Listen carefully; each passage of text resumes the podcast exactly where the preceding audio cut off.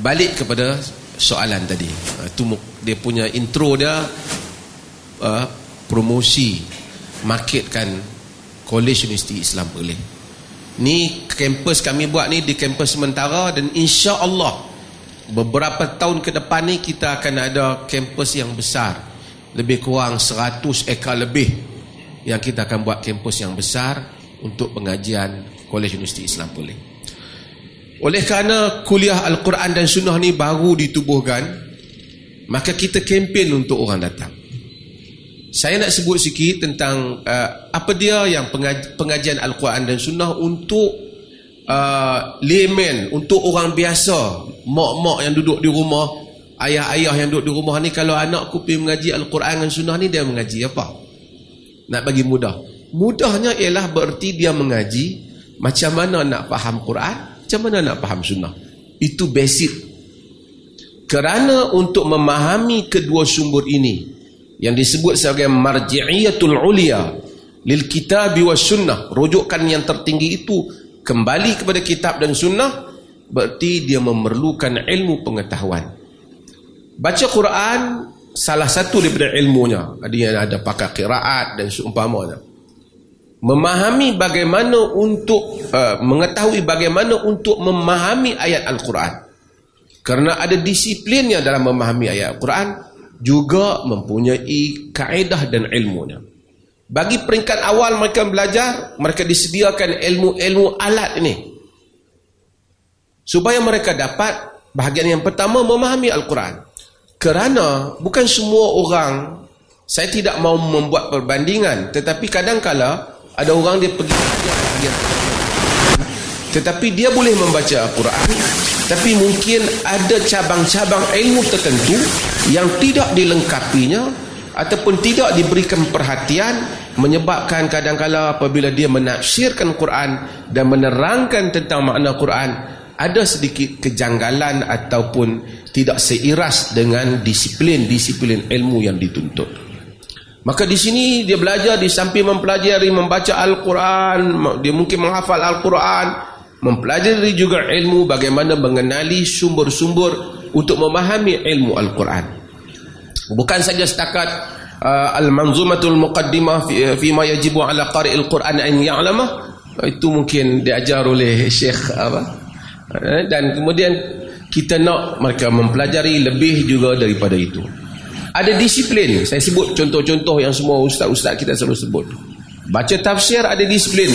Mengenali buku-buku tafsir mengelakkan Israeliat umpamanya di dalam tafsir bukan kita menolak sepenuhnya Israeliat kerana Nabi sallallahu alaihi wasallam kata wa hadithu an bani Israel wala haraj wa man kadzaba alayya muta'ammidan falyatabawwa maq'adahu minan nar ceritalah daripada bani Israel tidak mengapa sesiapa yang berdusta pada aku dan sengaja maka siap tempat duduknya daripada api neraka tapi riwayat-riwayat Israeliat ada riwayat yang bercanggahan dengan ruh Al-Quran ataupun dengan tabiat agama itu sendiri.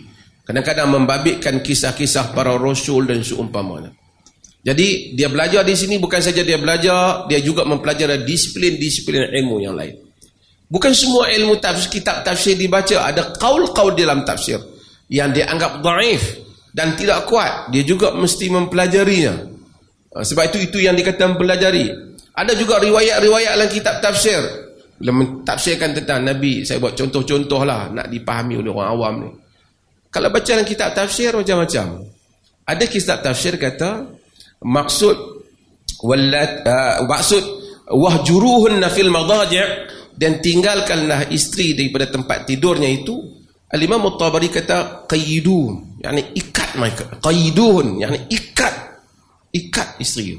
Tambat isteri. Jadi ini kaul yang dhaif Ha.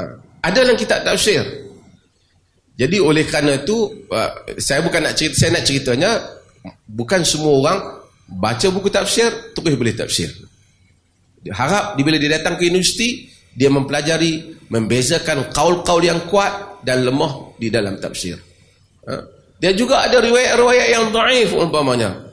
cerita Nabi SAW tengok Zainab bila tengok Zainab kemudian Nabi jatuh hati pada Zainab yang kali pertama dia tengok selepas daripada berkahwin dengan uh, dengan Zaid jadi ini ada dalam kitab tafsir sehingga uh, Al-Imam Ibn Kathir mengkritik apa yang disebut oleh Ibnu Abi uh, Hatim dan juga uh, apa nama At-Tabari Syekhul Mufassirin dia dia dia pelajari di sini sebab saya nak cuba contoh-contoh ni nak bezakan bukan semua nak belajar di Quran mesti ada disiplin dia. Para pelajar yang datang di sini mudah-mudahan dibekalkan dengan disiplin ni. Bukan sekadar balik boleh baca-baca Arab, dia bacalah apa saja yang dia nak baca. Kerana ilmu tu al-ilmu bahrun la sahilalah. Ha, ilmu tu luas kata kata kata orang Arab dan tidak ada tidak ada pantai baginya. Juga di dalam sunnah. Ramai orang kata bidang apa? Bidang pengajian hadis. Apa awak belajar dalam hadis? Saya belajar baca, baca buku hadis. Tak apa. Baca buku hadis betul. Tapi membaca buku hadis nak kena mempelajari bagaimana membezakan antara hadis yang sahih dan yang tidak sahih, bahagian-bahagian yang daif, kadar daif yang kuat, kadar daif yang tidak kuat. Kemudian selepas daripada itu baru mempelajari matan hadis. Ini semua memerlukan disiplin ilmu yang tak boleh satu hari dia pandai. Dan kemudian mesti berkemampuan untuk merujuk kepada masadir sumber ilmu itu. Uh, sebab itu saya minta uh, kalau boleh di sini dan memang kita cuba usahakan pengajian itu di dalam bahasa Inggeris ataupun di dalam bahasa Arab saja. Bagi mengukuhkan ilmu dan disiplin-disiplin ini secara umum, saya tak mau masuk dalam sangat kerana nak bagi orang-orang di rumah tu faham. Anak-anak yang dihantar ke sini bila dia balik, dia bukan saja boleh baca Quran, dia boleh baca tafsir. Bukan saja dia boleh baca tafsir, dia tahu membezakan tafsir-tafsir dan riwayat-riwayat di dalam tafsir. Kemudian dia tahu juga bukan semua kaul diambil. Kerana masalah yang terbesar di dalam di zaman ini ialah bukan sahaja masalah hadis itu sahih ataupun tidak sahih tapi masalah bagaimana hadis yang sahih itu difahami dalam konteks yang ada kerana banyak hadis-hadis Nabi yang sahih telah dijadikan hujah untuk menentang Islam sendiri lalu orang baca dalam internet orang tanya ustaz ustaz pun kadang-kadang mungkin tidak jelas lalu dia tidak tak menjawab hal-hal ini Maka di situ datangnya kepentingan pengajian Al-Quran dan Sunnah mengikut manhajnya yang betul. Bila balik, dia bukan saja boleh bagi orang kampung baca tafsir, macam kita ada Dr. Luqman, bahagian tafsir. Bukan saja baca tafsir, tahu membezakan kaul-kaul di dalam tafsir. Bukan semua kaul itu dipetik dalam tafsir. Tahu juga membezakan riwayat-riwayat dalam tafsir. Bukan semua riwayat dalam tafsir itu sahih. Kita kitab tafsir itu sahih. Ini kita mau kedudukan kekukuhan dirasatul Al-Quran wa sunnah yang ada di Kuwait. Dia pelajar kita akan istimewa dengan ini. Mutamaimi izin dengan ini. Dia akan lebih dengan hal-hal ini. Sebab itu ini kepentingan kerana di Malaysia ni Alhamdulillah ilmu sedang berkembang. Orang mau.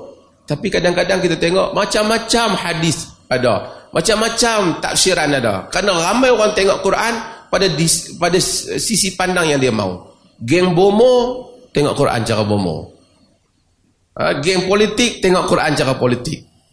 Macam-macam orang melihatnya kita mau ahli yang mempelajari disiplin. Dia tak boleh belajar semua. 4 tahun dia tak boleh habis semua mengaji.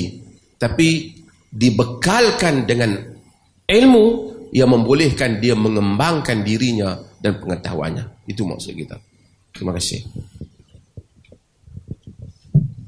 Uh, terima kasih uh, sahibus samaha uh, Datuk Mufti uh, di atas uh, pengenalan yang di, diberikan uh, dan uh, kita selalu dengar orang menyebut ataupun membaca ayat Al-Quran, hadis berkenaan dengan kepentingan Al-Quran dan Sunnah. Sebagaimana firman Allah Taala fa in tanaza'tum fi shay'in farudduhu ila Allah war Rasul in kuntum tu'minun billahi wal yawmil akhir maka apabila kamu berselisih dalam sesuatu perkara maka hendaklah kamu selesaikan perselisihan itu dengan kembali kepada Al-Quran kepada Allah dan Rasul iaitu kepada Al-Quran dan Sunnah.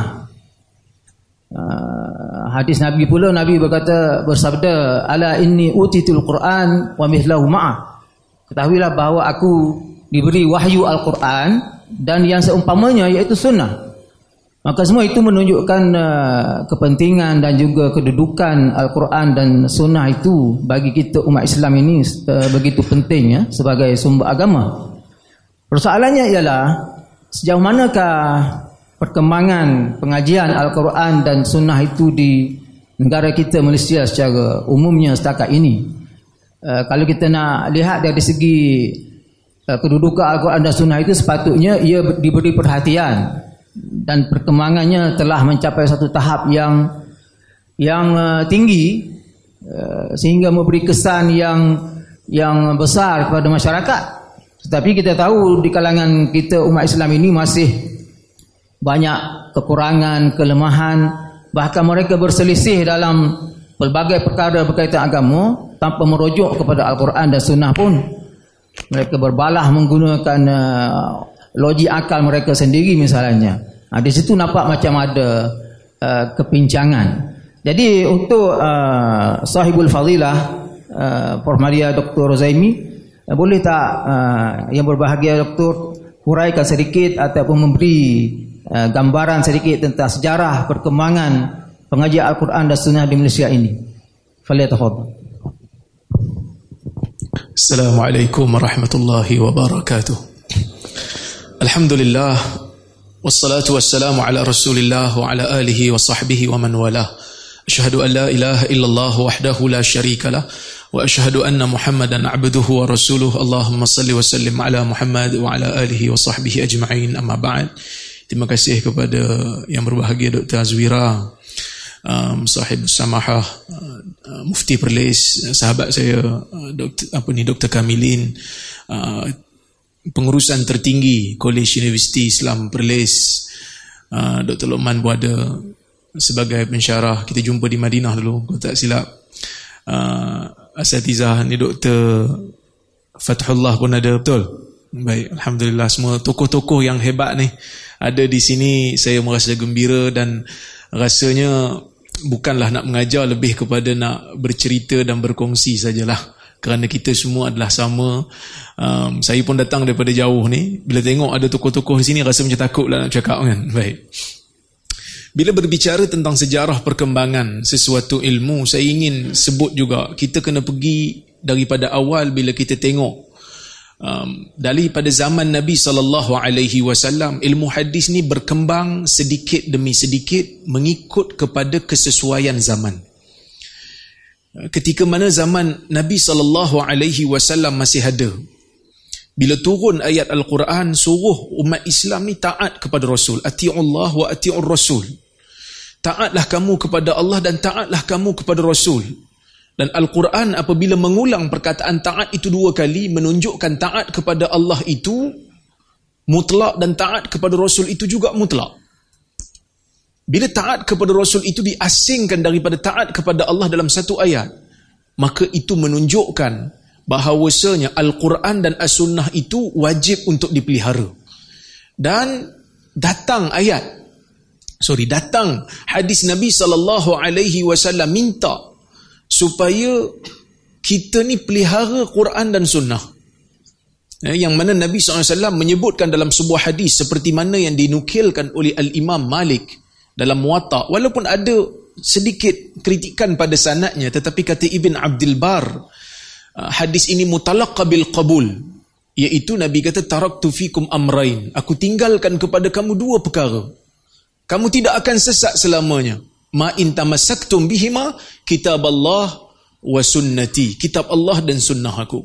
Jadi bermula daripada zaman nabi hidup lagi. Golongan sahabat mula memelihara. Sebahagian daripada sahabat menulis uh, menulis wahyu. Oleh kerana tak semua menulis kerana memang zaman tu alat tulis itu terhad. Dan juga kebanyakan daripada umat di zaman itu ummi. Nahnu um, nahnu ummatun ummiyah la naqra wa la nahsib. Kami adalah kita adalah umat yang butuh huruf dan tidak boleh menulis dan tidak boleh mengira tapi sebahagian daripada sahabat menulis bahkan Nabi saw memberikan tumpuan penulisan ni lebih pada Quran berbanding sunnah dalam hadis riwayat Muslim Nabi mengatakan la taktubu anni ghairal Quran faman kataba anni falyamhu faman kataba anni ghairal Quran falyamhu Jangan kamu tulis daripada aku selain daripada Al-Quran. Kerana Al-Quran tu perlu diberi perhatian dulu. Sesiapa yang menulis daripada aku selain daripada Al-Quran, maka hendaklah dia padam. Maka ini menjadi satu polemik. Eh, maksudnya bila tulis Quran, adakah bermaksud sunnah tak boleh pakai? Tidak. Kerana apa ni kita panggil? Uh, alat menulis tu sangat sangat terhad dan orang yang pandai menulis pun pada masa tu sangat terhad maka Nabi sallallahu alaihi wasallam minta umat pada masa tu untuk tulis Quran dan menghafal hadis. Oleh kerana itulah kita tengok banyak hadis-hadis Nabi sallallahu alaihi wasallam ataupun kisah-kisah di zaman Nabi yang menunjukkan sahabat ni begitu berusaha untuk memelihara dua khazanah ni. Terutamanya hadislah kerana Quran ni memang asas. Hadis ni memang di zaman hidup Nabi. Ada sahabat yang full time bersama Nabi. Seperti mana kata Abu Hurairah, kuntu alzamun nabiy sallallahu alaihi wasallam ala mil'i batni aku melazimi nabi sallallahu alaihi wasallam dalam keadaan perut aku yang yang begitu lapar di kalangan sahabat ni ada yang tak tinggallah nabi pergi mana pun diikut so di antara metodologi golongan sahabat nak memelihara khazanah ni mereka mendengar menghadiri majlis nabi sallallahu alaihi wasallam mana nabi ada dia pergi mana Nabi ada dia pergi? Sebahagian mereka menyoal Nabi. Ha, itu ada kita tengok soalan dalam kitab-kitab hadis. Ya Rasulullah ayyul islami khair. Ya Rasulullah ayyul a'mali ahabbu ilallah. Ya Rasulullah ayyul a'mali ahab. Atau ayyul a'mali afdal. Dan Nabi jawab soalan-soalan dan mereka dengar dan mereka hafal. Dan sebahagian daripada sahabat berebut-rebut ha, untuk menghadiri majlis kalau-kalau ada rombongan luar datang berjumpa dengan Nabi. Seperti mana kata Anas bin Malik radhiyallahu anhu kata Anas, "Kunna natamanna ayyatiyan Nabiy sallallahu alaihi wasallam a'rabi aqil fayas'alan fayas'alun Nabi sallallahu alaihi wasallam fayas'alun Nabiy sallallahu alaihi wasallam wa nahnu indah."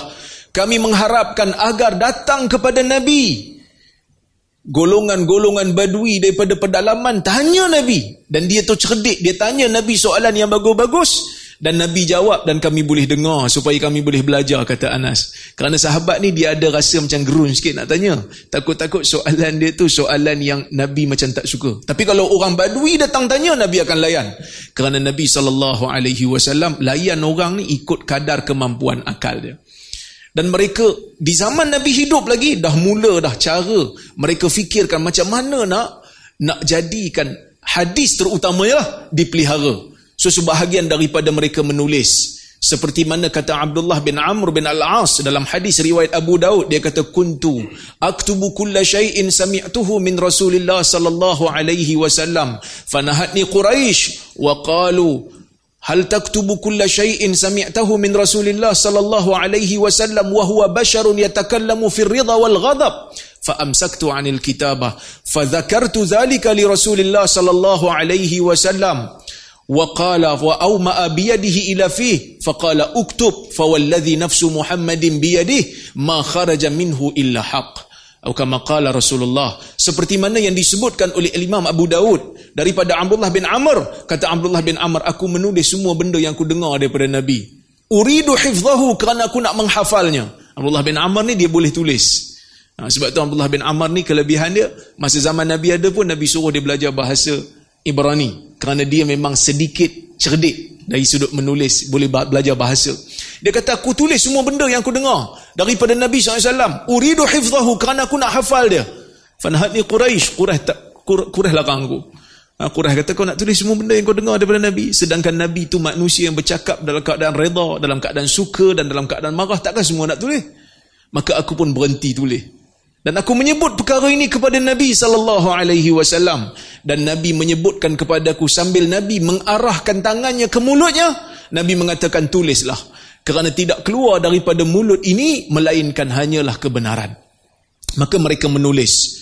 Ah, Abdullah bin Amr menulis. Ali bin Abi Talib juga ada lembaran. Ibnu Abbas juga menulis untuk memelihara khazanah ini.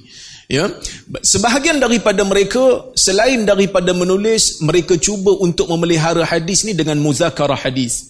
Seperti mana kata Ibnu Mas'ud Tazakarul hadis fa inna hayatal hadis muzakaratuhu.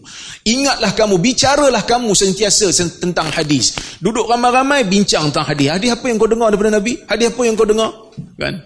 Kerana kata Ibnu Mas'ud, kerana hayat kehidupan bagi hadis ialah apabila kamu bermuzakarah sesama kamu bermuzakarah hadis sesama kamu supaya boleh ingat apa yang apa yang mereka mereka dengar daripada Nabi sallallahu alaihi wasallam.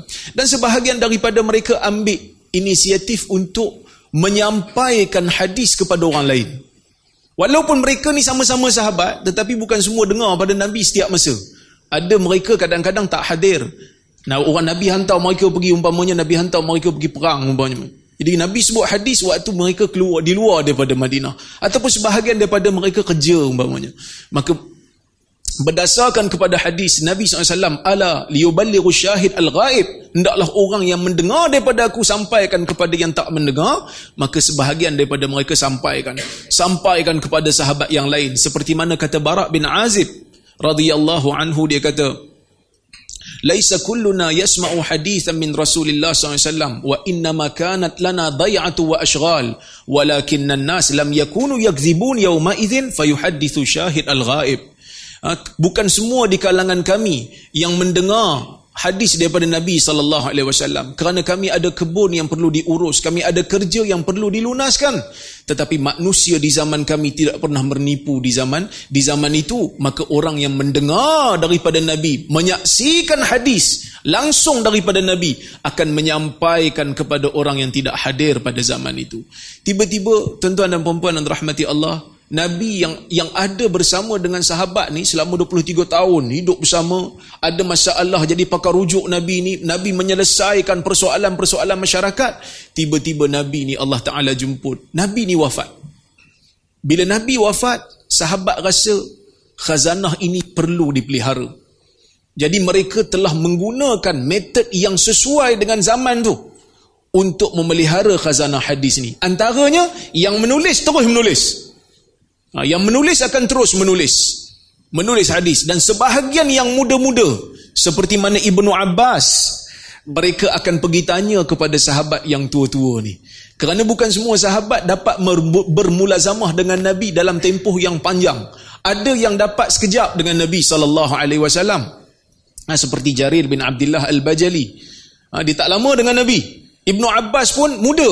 Jadi bila mereka bila Nabi meninggal, bila Nabi wafat, kata Ibnu Abbas lamma tufiya an-nabiy sallallahu alaihi wasallam qultu li rajulin minal ansar. Halum falnas'al ashab rasulillah sallallahu alaihi wasallam fa innahum yawma idzin kathir.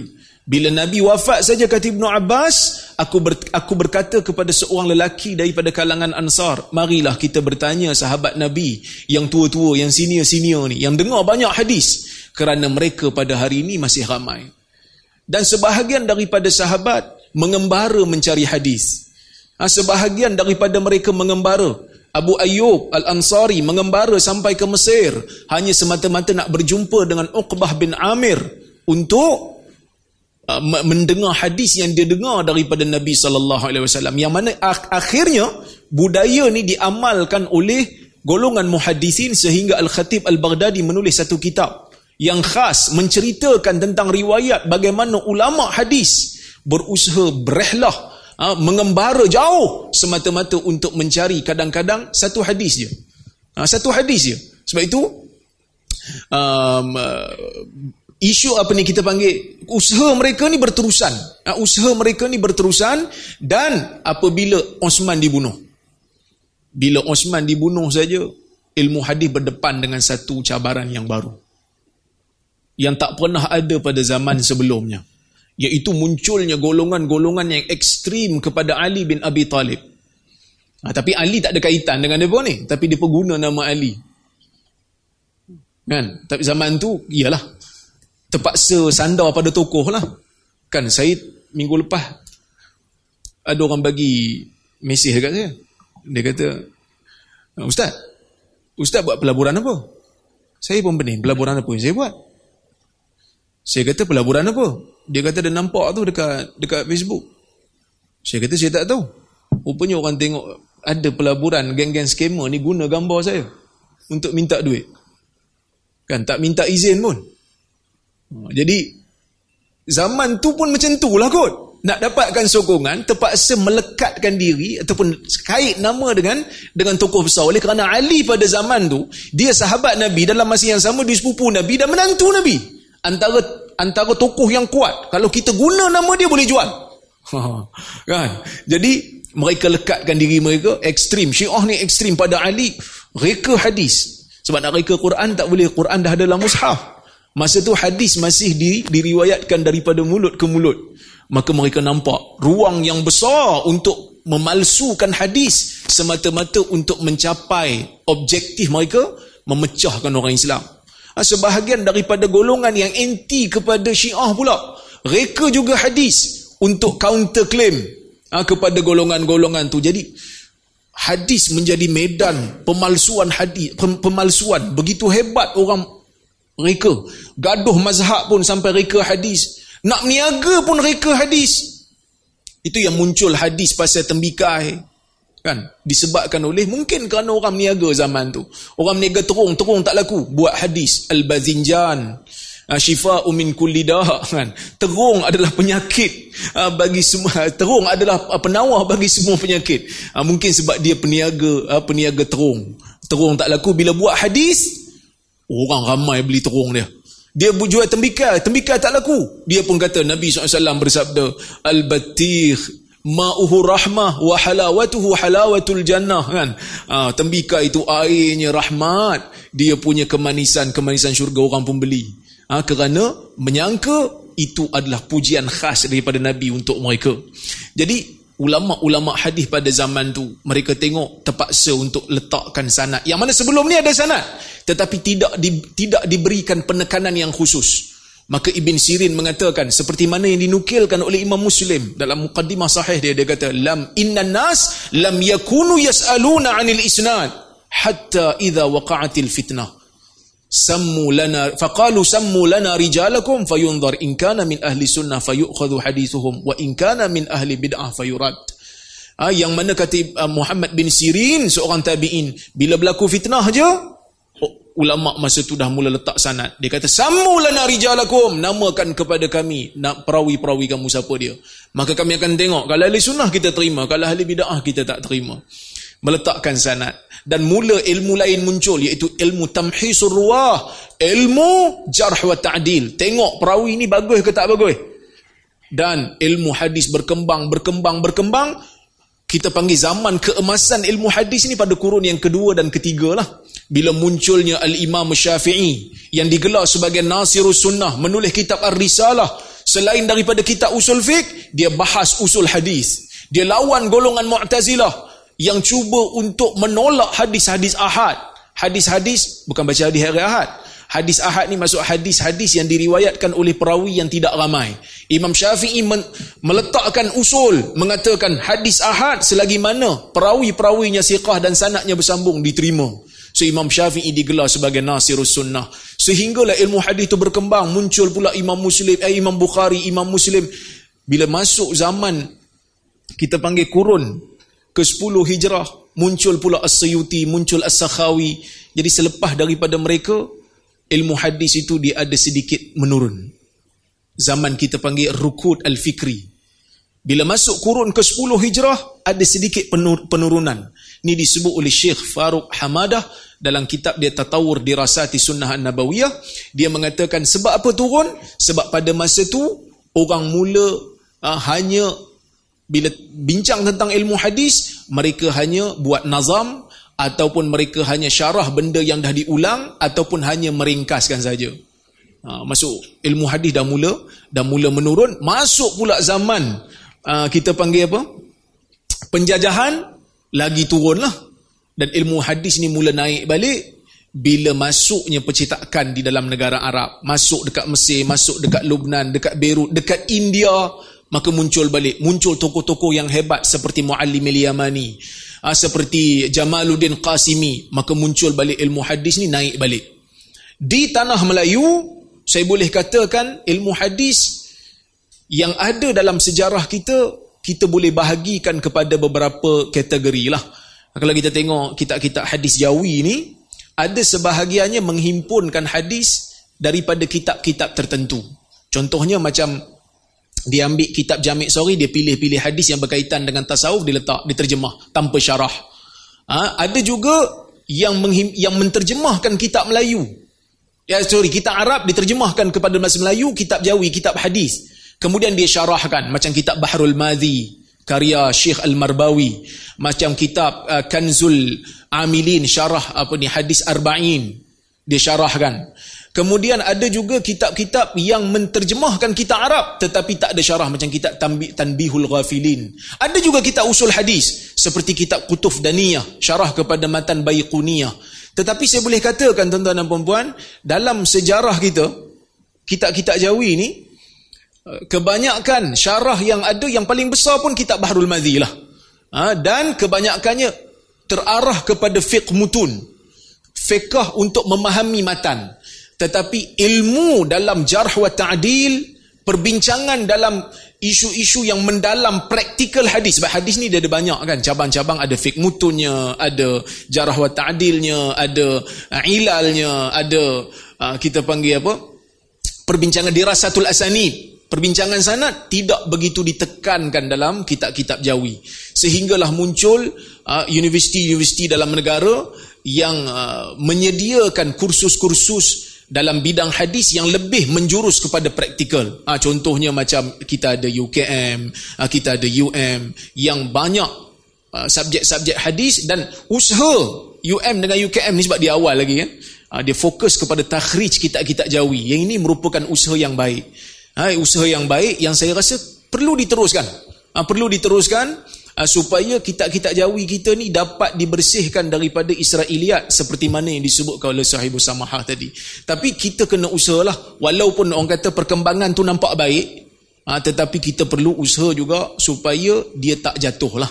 Uh, kerana saya nak sebut juga di sini kalau bolehlah KUIPS antara kita ada fakulti Quran dan Sunnah di KUIPS ni kalau boleh hasilkan program hadis ini biar hadis yang boleh melahirkan muhadis ah, bukan hanya yang lahirkan orang yang ah, nak jadi muhadis pun tidak nak jadi astronomi pun tidak. Dia macam gabung banyak sangat dia pun tak tahu dua alam. Kan? Ah, kita mahu satu orang yang betul pakar dalam bidang. Kita nak satu program yang bila dia keluar daripada program ni dia jadi muhadis lengkaplah ilmu yang ada pada ilmu kita bagi dia kunci. Ada fiqh mutun pun dia boleh Bukanlah maksudnya mesti keluar-keluar terus jadi qardawi tak lah. Ha, kerana degree kan. Tapi paling tidak dia ada pendedahan yang memadai untuk ilmu-ilmu hadis ni. Wallahu alam cukuplah sekadar tu untuk round ni. Terima kasih banyak.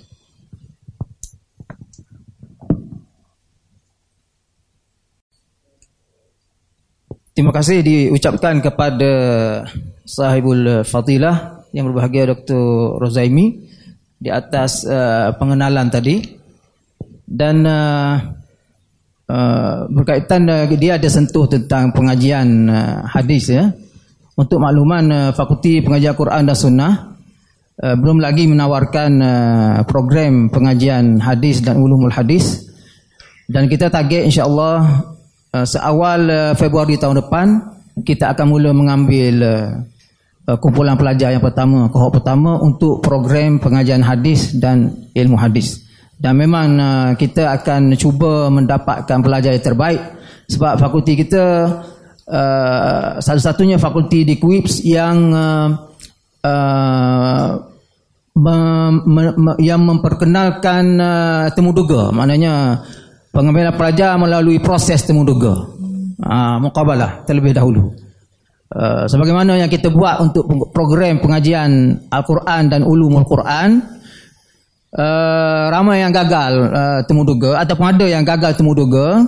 Walaupun uh, atas kertas pelajar itu dah ada uh, sijil hafaz Al-Quran. Tetapi bila ditemu duga uh, ternyata hafalan mereka tidak uh, mencapai tahap kompetensi yang dikehendaki. Uh, maka kita tolak. Walaupun uh, dari segi syarat uh, sijilnya sudah cukup syarat.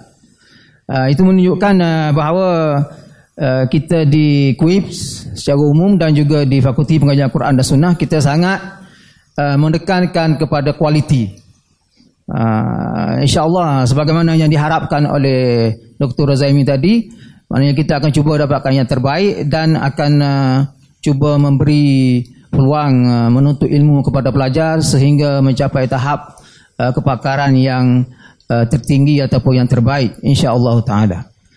Uh, kemudian uh, kita dah hampir pukul 11 baru pusingan pertama ya. Ha, dia orang ni sebab itu saya kata uh, pakar ataupun uh, panglima ni dia uh, kalau bercakap dia tak boleh dia dia payah nak break eh break tak makan. Ha, dia cakap uh, memang ilmu banyak eh? jadi untuk uh, yang berbahagia sahibul fadilah Dr. Ahmad Kamilin uh, uh, kita tahu ada pelbagai institusi di di Malaysia ini yang memperkenalkan pengajian uh, Al-Quran dan uh, As-Sunnah. Jadi uh, sejauh manakah uh, setakat ini ya uh, dari segi statistiknya uh, perkembangan pengajian Al-Quran dan Sunnah itu di institusi-institusi uh, pengajian uh, di Malaysia ya dan impaknya kepada masyarakat kalau boleh sahibul fadilah bagi sedikit uh, pencerahan. Faliatafadhal masykur Bismillahirrahmanirrahim. Assalamualaikum warahmatullahi wabarakatuh.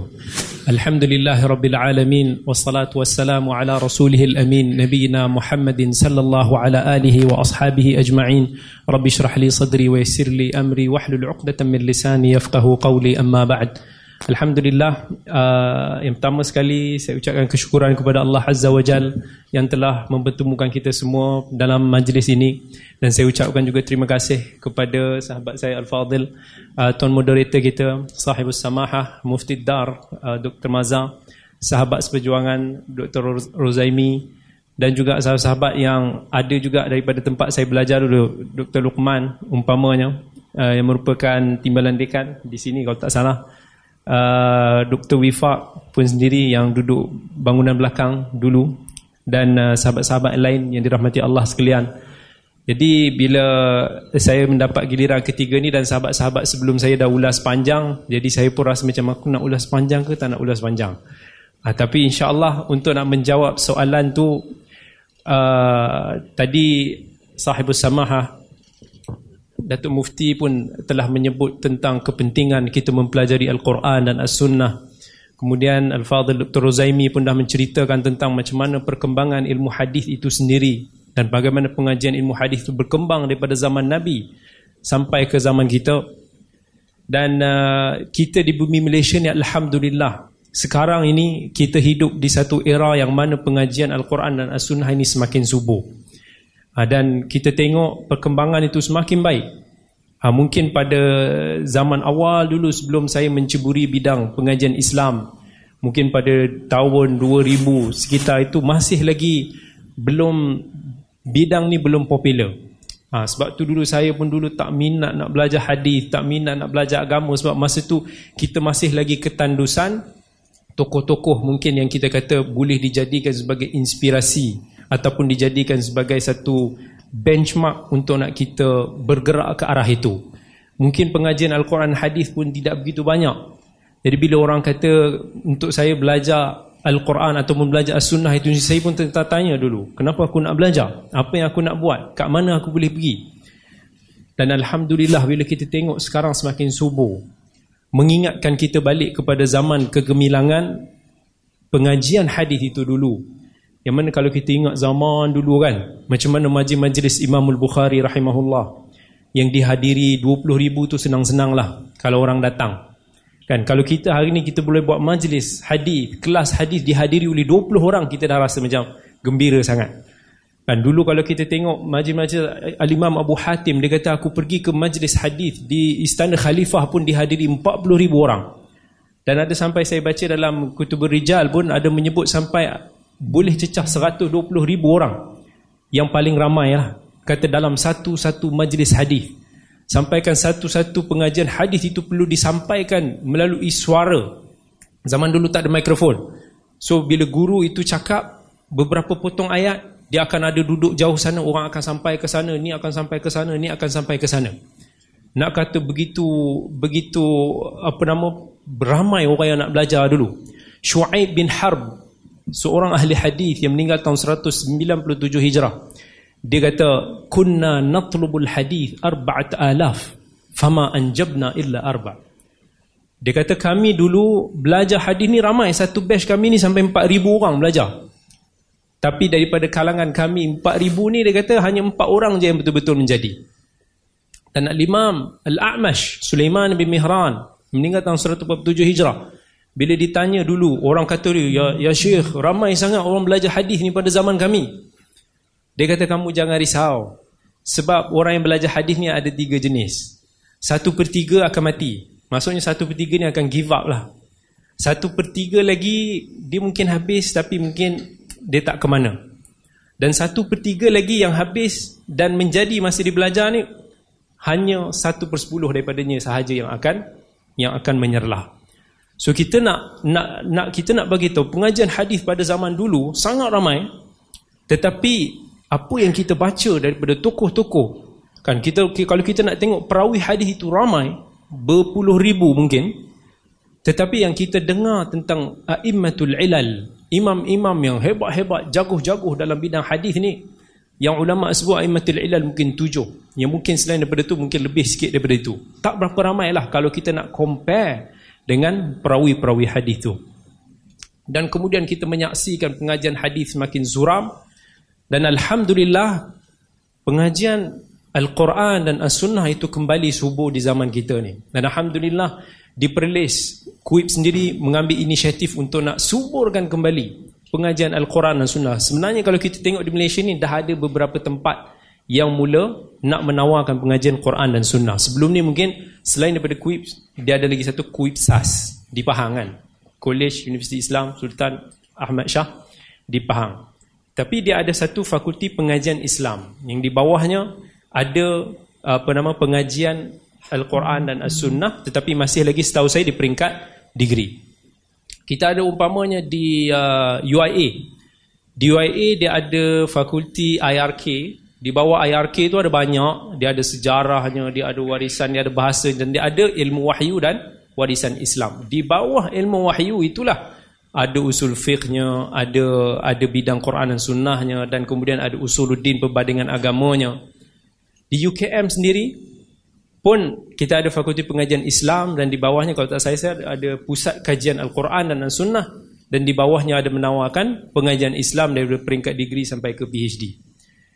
Di umpamanya di Darul Quran. Bayangkan Darul Quran ni tempat yang namanya pun orang dah dengar untuk nak fokus kepada kepada Al-Quran. Tetapi kerana minat masyarakat yang semakin ramai nak belajar hadis, akhirnya mendesak mereka juga untuk nak membuka satu program yang berkaitan dengan as-sunnah. Sebab itu daripada tahun 2009 dulu dalam Quran dibuat kerjasama dengan USIM untuk nak lahirkan apa pelajar degree dalam Al-Quran dan As-Sunnah. Dan kemudian UNIZA kan dia ada satu fakulti pengajian kontemporari Islam di bawahnya pun diletak ada program Quran dan Sunnah tapi setahu saya masih lagi berjalan untuk peringkat kiraat degree sahaja. Dan kemudian kita ada USIM. Yang mana USIM ni antara saya kata mungkin julung kalinya pengajian Quran dan Sunnah ni diletakkan di bawah satu fakulti khas yang mana sebelum ini mungkin di UIA yang tadi kita sebut-sebut mungkin di UM dan lain-lain diletak di bawah fakulti pengajian Islam. Uh, di UPSI misalnya sahabat kita uh, Dr. Zaimi pun mungkin dimasuk bawah fakulti apa tu? Sains kemanusiaan. Tetapi di USIM ni sudah mula bergerak khas. Fakulti Quran dan As-Sunnah. Fakulti syariah undang-undang lain. Kalau banyak tempat lain disekalikan kelebihan dia mungkin daripada sudut pentadbiran pentadbiran fakulti itu sendiri. Yang mana dekan itu adalah daripada kalangan ahli bidang dan mereka ini lebih memahami dengan keperluan dan kehendak bidang itu sendiri. Dan Alhamdulillah yang terbaru kita ada QIPS saya rasa daripada tahun lepas uh, kita sudah mula program Al-Quran, kuliah Al-Quran dan As-Sunnah. Dan bagi saya itu satu benda yang sangat menggembirakan. Sebab kalau kita tengok, tadi pun Al-Fadhil Dr. Zaimi ada begitu, kalau boleh kita nak melahirkan, kalau daripada orang yang belajar hadis ni, dia boleh jadi orang yang kita kata insya Allah ke arah muhadis. Orang yang betul-betul fokus pada Quran, insya Allah dia akan pergi kepada jago dalam bidang dia.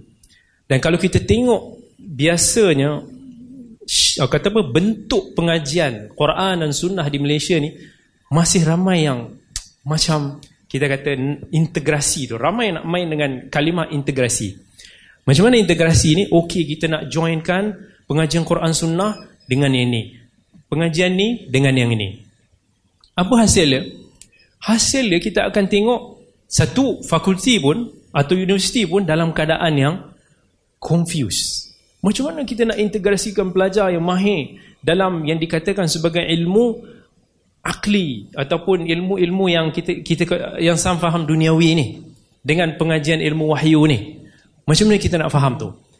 Sebab ramai bila dia kata kita nak buat program-program sebegini, kita nak lahirkan ulama seperti Ibnu Sina umpamanya. Dan saya selalu akan kalau kata benda ni dibawa dalam uh, perbahasan universiti, uh, saya selalu akan kata Ibnu Sina bukan contoh yang sesuai kita nak jadi. Sebab Ibn Sina dia bukan pakar dalam Quran, bukan pakar dalam hadis, bukan pakar dalam syariah. Tetapi dia mungkin pakar dalam bidang perubatan. Tetapi even itu pun, perbahasan daripada sudut akidah dia pun, ulama-ulama hadis, ulama-ulama agama kita sendiri pun ada perbahaskan daripada sudut tu. Kalau kita nak rujuk kepada Imam Syafi'i rahimahullah, kita tak nafi Imam Syafi'i, dia ada pendedahan yang baik dan meluas dalam bidang perubatan. Tetapi akhirnya kepakaran ini dilihat di mana? Walaupun Imam Syafi'i juga seorang yang hebat dalam bidang hadisnya, tetapi akhirnya kepakaran ini orang lihat dalam bidang fiqh dan usul. Al-Imam Al-Bukhari rahimahullah. Semua orang tahu dia orang yang faqih. Orang yang yang yang ulama-ulama dululah kita kata, orang yang yang daripada sudut komprehensif ilmu tu mereka ni merangkumi semua. Tetapi at the end orang akan dapat Imam Bukhari pakar dalam bidang hadis. Begitu juga kita ni apatah lagi. Di zaman kita ni yang yang penuh dengan cabarannya, dengan masa yang terhad, dengan kudrat kita yang tak sehebat orang dulu, tiba-tiba kita nak lahirkan someone yang very comprehensive. Saya kata ini satu benda yang sangat sangat sangat sangat susah. Kita nak lahirkan, oh okey, kita nak jadi, okey, dia Dr. Rozaimi, tapi dia bukan setakat PhD dalam bidang hadis, dia juga adalah doktor perubatan yang hebat. Pakar tulang umpamanya. Bukan mudah. Melainkan masa yang dia ada itu dihabiskan untuk memang fokus ke arah tu which is kita tahu pada zaman ni manusia akan bekerja ada komitmen lain yang tak boleh ditumpu pada satu-satu perkara itu sahaja. Jadi macam mana kita nak bentuk hala tuju pelajar kita ni? Dan uh, benda ini semua bermain dilema dalam banyak fakulti. Sebab dia kata kita nak cuba ni lah sebab fakulti pun dilema. Dia ada dia ada orang atasan. Atasannya daripada KPT yang mana yang akan menentukan dasar-dasar. Kan? Kalau contoh kalau KUIPS nanti nak buat satu program yang dinamakan sebagai program ulumul hadis cabaran ni nanti kita suka nak buat. Tetapi orang yang tak memahami bidang itu apa yang akan menghalang? KPT daripada pihak kementerian. Sebab kementerian ni dia ada dia punya kriteria lain. Dia nak tengok dari sudut apa keboleh pasaran bidang itu student dia macam mana dia boleh bekerja? Macam mana dia nak dia nak ada angka-angka tu? Kemudian at the end tiba-tiba dia akan bagi desakan oh pelajar kuliah hadis ni susah dapat kerja.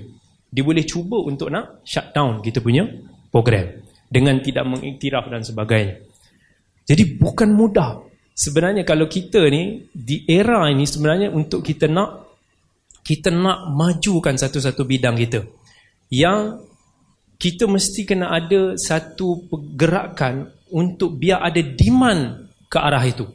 Dan pada masa yang sama kita juga kena bantu graduasi ataupun graduan-graduan kita supaya boleh mencapai angka-angka misal kata yang diinginkan oleh pihak KPM unless kalau kita tidak bergantung kepada KPM tetapi dilema universiti-universiti kebiasaannya mereka ni bergantung pada bajet daripada KPM Kementerian Pendidikan Bila kita bergantung bajet kepada seseorang, akhirnya kita akan dicangkuk dan kita tak akan mampu untuk nak nak nak buat kita punya satu identiti sendiri ataupun kekuatan kita sendiri.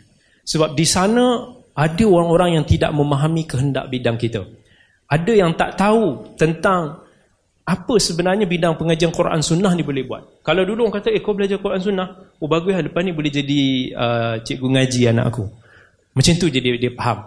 Eh dulu kau belajar hadis, hadis boleh boleh buat apa? Boleh kerja apa? Saya ingat lagi. So saya ingat lagi awal dulu masa saya balik daripada Madinah antara uh, antara institusi pertama yang yang masa tu menawarkan kepada saya adalah bank negara. Which is masa tu bank negara, masa tu yang yang yang tanya tu pun blur-blur juga. Dia kata macam mana ya nak relatekan hadis dengan dengan dengan bank negara. Masa tu ditanya. Until masa tu dia explain kepada saya uh, saya explain kepada dia dan akhirnya dia kata dia nak bagi uh, saya satu position masa tu yang lebih cepat 5 tahun daripada orang lain dengan angka yang gaji yang lebih tinggi tiga kali ganda daripada asalnya masa saya saya start bekerja tu. Tapi masa tu saya akhirnya dilema, dilema, dilema. Ha, yalah, siapa tak dilema bidang kerja, pendapatan dan sebagainya. Tapi akhirnya saya buat pilihan, saya minat hadis dan saya akan pergi ke arah tu. Masa tu kita dah target, aku nak belajar hadis kat mana aku boleh pergi? Tapi masa tu mungkin choice tak banyak. Saya hanya nampak masa tu di di Middle East. Saya looking forward untuk pergi ke sana sebab kita rasakan kepakaran yang kita ada tu kita nak nak dapat kat sana. Saya masa tu nak dapat pergi ke sana tak boleh pergi mula-mula. Pasal apa? Kementerian tak masuk masa tu Riyadh ataupun Arab Saudi di bawah dia punya biasiswa. Saya pergi jumpa dia punya uh, timbalan naik chancellor yang in charge masa tu. Saya kata, Datuk, saya nak pergi Riyadh. Dia kata, buat apa pergi Riyadh? Belajar sana 4 tahun kan? Saya kata 4 tahun. Biasalah negara Arab. Minimum 4 tahun. Buat apa pergi Riyadh? Baik pergi UK, baik pergi UM ke setahun, 2 tahun, setahun setengah boleh habis. Then you ambil sijil, you boleh guna apa-apalah. Saya kata kat dia, Datuk, saya first kali, saya kata saya nak belajar ilmu hadis yang saya nak belajar sekarang ni bukan sebab pangkat. Bukan sebab gaji. Tapi saya belajar sebab saya minat. Dan sana adalah tempat yang saya rasa saya boleh sekarang ni saya melihat di sana yang saya kenal dan saya familiar pakar-pakarnya di sana. Yang mana saya sanggup pergi ke sana, bagi saya ini semua semacam investment. Saya kata, Datuk, kalau orang meniaga, orang meniaga, kalau dia ada modal besar, dia boleh buat apa? Dia boleh buat macam-macam. Duit banyak, nak buat bisnes ni, nak buat bisnes ni, tak ada masalah. Tapi kalau modal kecil, pilihan kita, kudrat kita terhad. Saya kata macam tu juga saya melihat ilmu dah tu. Saya tekak sana tempat yang saya insya Allah saya nak invest. Nak nak dapatkan modal ilmu sebanyak mungkin. Biarpun saya rugi sat. Empat tahun saya pergi belajar. Mungkin lambat dua tahun daripada kawan-kawan. Tapi insya Allah kalau saya ada modal tu. Insya Allah kalau Allah bagi berkat. Mungkin kita akan boleh buat lebih daripada orang lain dan berjaya juga convince ha, itulah dapat satu skim khas lah pergi ke sana tapi itu saya nak bagi tahu Alhamdulillah sekarang ini peluang Quips untuk kita nak nak tarik kepakaran kepakaran ke sini supaya satu hari nanti boleh jadi satu rujukan Quips peluang untuk nak membangunkan bidang pengajian yang tak ada dekat Malaysia ni which is apa yang Al-Fadhil Turuzaimi tadi sebut tentang kita nak wujudkan orang yang pakar dalam bidang hadis is now peluang untuk nak kita kita nak laksanakan. Rekrut kira kata pakar-pakar dalam bidang. Dan kemudian once people acknowledge kita ada that kepakaran kita ada ke, ke kelebihan dan apa nama value tu insya-Allah masa tu saya tak tahu quiz kata saya dah, kami dah tak nak buat interview dah penat lah, ramai sangat orang minta kan jenuh nak interview semua lah Ha, tapi interview tu saya bagi, bagi saya sangat penting dan insya-Allah kita mungkin sambung lagi pada round akan datang. Terima kasih.